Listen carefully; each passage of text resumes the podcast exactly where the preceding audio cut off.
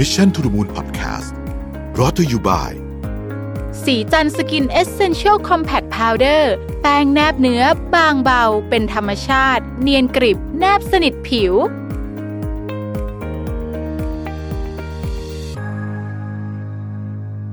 สวัสดีครับ ยินดีต้อนรับเข้าสู่ Mission to the Moon Podcast นะครับ คุณอยู่กับเราวิทยานุสาหะครับ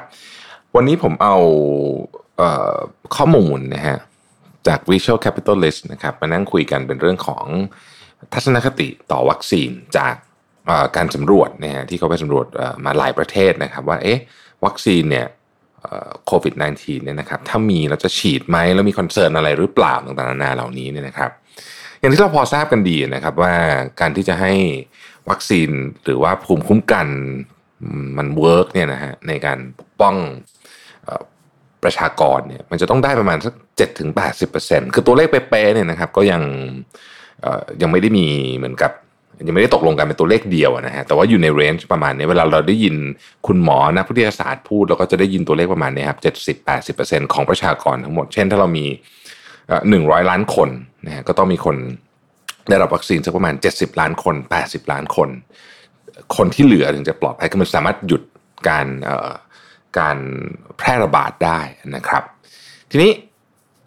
ข้อมูลจาก Visual Capitalist เนี่ยเขาก็ไปเอามาจาก 8 ประเทศนะไปสำรวจมา แล้วก็ไปถามววิธีคิดถึงหรือว่าทัศนคติต่อการฉีดวัคซีนนะครับ ซึ่งน่าสนใจนะครับเพราะว่าการมีวัคซีนไม่ได้หมายความว่าคนจะยอมฉีดนะครับแล้วก็มีหลายคนทีเดียวที่ตั้งข้อสงสัยนะฮะเขาก็แบ่งวิธีคิดเนี่ยออกมาเป็น 5 กลุ่มด้วยกันแบ่งเป็น5 segment นะครับแต่ละกลุ่มเนี่ยเขาดูตั้งแต่อายุนะครับ รายได้นะครับไลฟ์สไตล์ความเชื่ออะไรพวกนี้ต่างๆเนี่ยนะครับ เราเอากลุ่มที่ 1 ก่อนนะฮะกลุ่มแรกเรียกว่าวัคซีน supporters นะฮะก็คือผู้สนับสนุนการฉีดวัคซีนเรียกกันก็ได้นะครับ กลุ่มนี้เนี่ยถ้าแปลง่าย ๆ ก็คือเป็นคนที่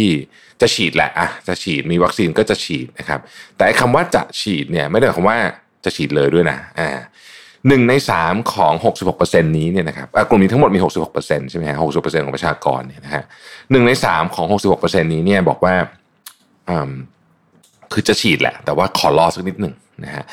รอก็อยากจะดูว่า เอ๊ะมันมี side effect หรือเปล่านะครับ หรือว่ามันจะมีเรื่องของการกระจายวัคซีนอะไรที่ต้องเป็นกังวลไหม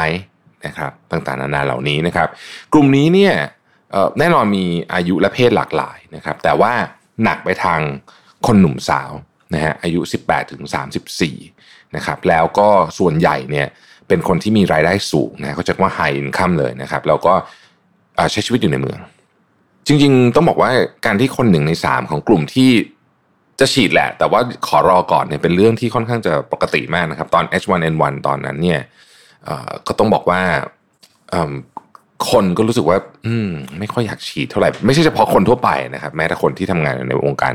สาธารณสุขก็รู้สึกเป็นกังวลกับเรื่องความปลอดภัยเหมือนกัน เพราะฉะนั้น66%แรกนะครับ vaccine supporter เป็นกลุ่มที่ใหญ่ที่สุดนะครับ กลุ่มที่ 2 เรียกว่าวัคซีน hesitant นะครับก็คือคนที่ไม่แน่ใจเหมือนกันนะว่าจะฉีดไหมนะคือมีมีวัคซีนก็ไม่รู้จะฉีดดีหรือเปล่าเนี่ยนะครับ กลุ่มนี้นี่เป็นประมาณ 12%ก็ถือว่าเป็นกลุ่มใหญ่นะฮะ เอ่อส่วนใหญ่เนี่ยจะเป็นคนที่เป็นคุณพ่อคุณแม่นะครับ แล้วก็อาจจะอยู่ในเขตชนบทสักหน่อยหนึ่งนะครับ มีเอ่อความเป็นไปได้ที่เป็นผู้หญิงมากกว่านะฮะอันนี้คือคือคือแน่นอนมันมีทุกเพศทุกวัยแต่ว่า อันนี้เขาดูปริมาณที่เยอะนะครับเอ่อเวลาไปถามว่าทำไมอะทำไมถึงลังเลนะฮะก็พูดถึงเรื่องว่าโอเคหนึ่งรู้สึกว่าวัคซีนเนี่ยมัน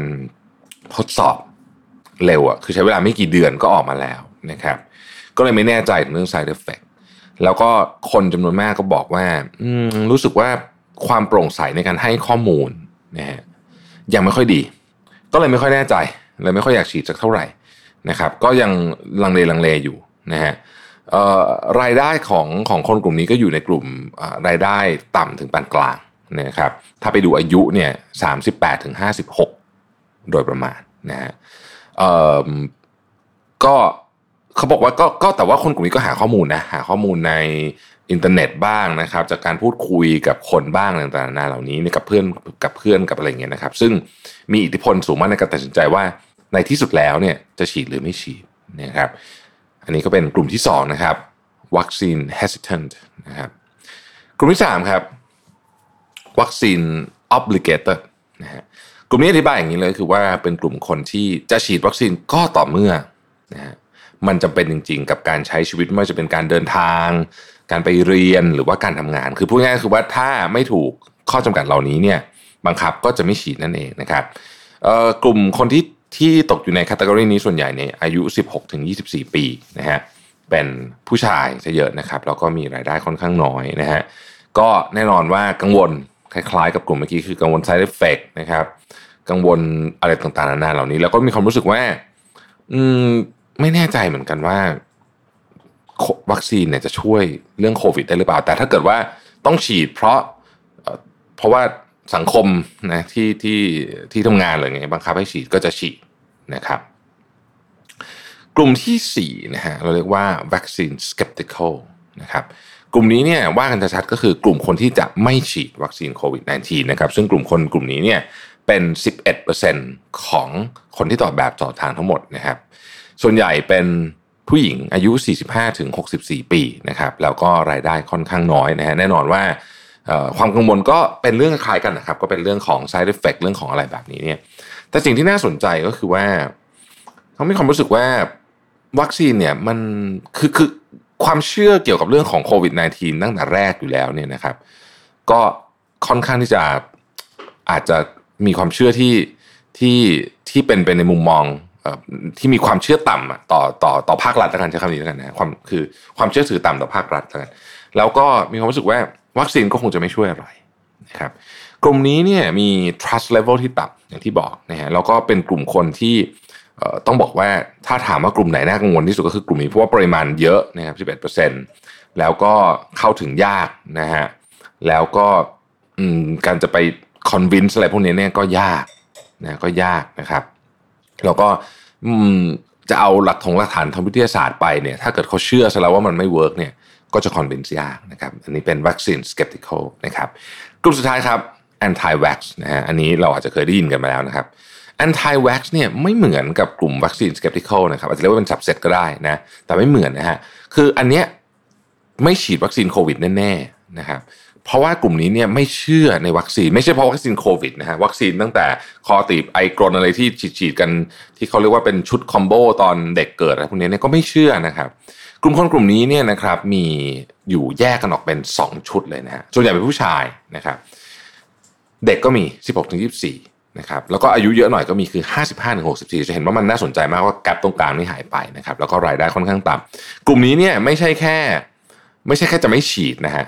แต่ว่ามีแนวโน้มว่าถ้าเป็นไปได้ว่าจะทำให้การฉีดมันติดขัดหรือมีปัญหาอาจจะทำด้วยซ้ำยกตัวอย่างเช่นมีกรณีหนึ่งเนี่ยเป็นเขาจะเป็นเภสัชกรนะครับที่สหรัฐที่ตั้งใจเลยอะเอาวัคซีนออกมาวางข้างนอกเพื่อให้มันใช้งานไม่ได้นะครับ แล้วก็โดนจับตัวอะไรกันไปนะฮะก็อันนี้เป็น anti vax เนี่ยถ้าเราไปอ่านดูเราก็จะมีความรู้สึกว่ามีความเป็นลัทธิอยู่ประมาณหนึ่งกันนะฮะอันนี้อันนี้ ลองลองลองอ่านดูได้นะรู้สึกว่าผมคิดว่าก็เป็นเป็นกลุ่มที่แม้จำนวนจะไม่เยอะนะครับคือ 1.4%เนี่ยแต่ว่าถ้าเกิดว่าเขาสามารถสร้าง Impact ในเชิงที่ใหญ่โตได้ก็อาจจะใหญ่ใหญ่ขึ้นไปก่อนนะเพราะจริงๆตรงวัคซีนโควิดก็มีคนตั้งข้อสงสัยอยู่พอสมควรอยู่แล้วนะฮะแต่อะไรก็ดีอะถามผมนะครับ ส่วนตัวเนี่ยเชื่อว่า หลายท่านสงสัยว่าไอ้เนี่ยอ่านมาตั้งห้าข้อเนี่ยผมคิดว่าจะเป็นยังไง ผมบอกว่าผมตอบได้เลยนะครับว่าเมื่อไหร่มีให้ฉีดผมฉีดเลยแน่นอนนะเพราะว่าผมค่อนข้างที่จะรู้สึกว่าเท่าที่อ่านมาเพราะเราก็อ่านข่าว Mission Daily Report อยู่ทุกวันนะครับ ก็ได้ทราบถึงเรื่อง side effect ได้ทราบถึงเรื่องอะไรต่างๆนานาเหล่านี้ แล้วผมพิจารณาดูแล้วเนี่ยฉีดเถอะนะครับ ฉีดแล้วก็น่าจะเป็นประโยชน์มากมีประโยชน์มากกว่าโทษแล้วกันนะครับ แล้วก็แต่ว่าแน่นอนว่าผมอาจจะเป็นกลุ่มหลังๆ ที่ได้วัคซีนนะฮะน่าจะอยู่ แคตตากรีท้ายๆเลยแหละนะครับ ที่ได้แต่ก็ไม่เป็นไรนะก็จะรอเมื่อไหร่เขาให้ฉีดเราก็จะฉีด แต่อยากอันนี้พูดถึงฝากถึงเผื่อเผื่อเสียงเล็ก ๆ ของผมจะไปถึงคนในภาครัฐนะฮะอยากให้รีบฉีดคือผมคิดว่าเวลานี่สำคัญนะสำคัญมากๆคือคือ ไม่ใช่ว่าเราอยู่กันมานานแล้วเราจะปล่อยมันไปแบบนี้ได้ คือผมว่ารีบฉีดรีบให้คนเนี่ยมี herd immunity เนี่ยนะครับ มันก็ดีกับธุรกิจดีกับเศรษฐกิจดีกับทุกอย่างคนเราจะได้กลับไปใช้ชีวิตใกล้เคียงกับปกติ ให้ได้มากที่สุดนะครับ แล้วก็เราก็จะมีโอกาสด้วยคือเดือนเดือนหนึ่งของการท่องเที่ยวของอะไรพวกนี้เนี่ยโอ้โหมันเป็นมูลค่าหลายแสนล้านบาทเฉพาะแค่เรื่องท่องเที่ยวอย่างเดียวนะครับ ถ้าเกิดเราสามารถกลับเข้าสู่สภาวะปกติเอาคนที่ฉีดวัคซีนแล้วมาเที่ยวได้เนี่ย ผมว่ามันจะช่วยลดความตึงเครียดทางเศรษฐกิจที่เป็นอยู่ตอนนี้มากนะครับ ขอบคุณที่ติดตาม Mission to the Moon นะครับ สวัสดีครับ Mission to the Moon Podcast Presented by สีจันสกินเอเซนเชลซีรีส์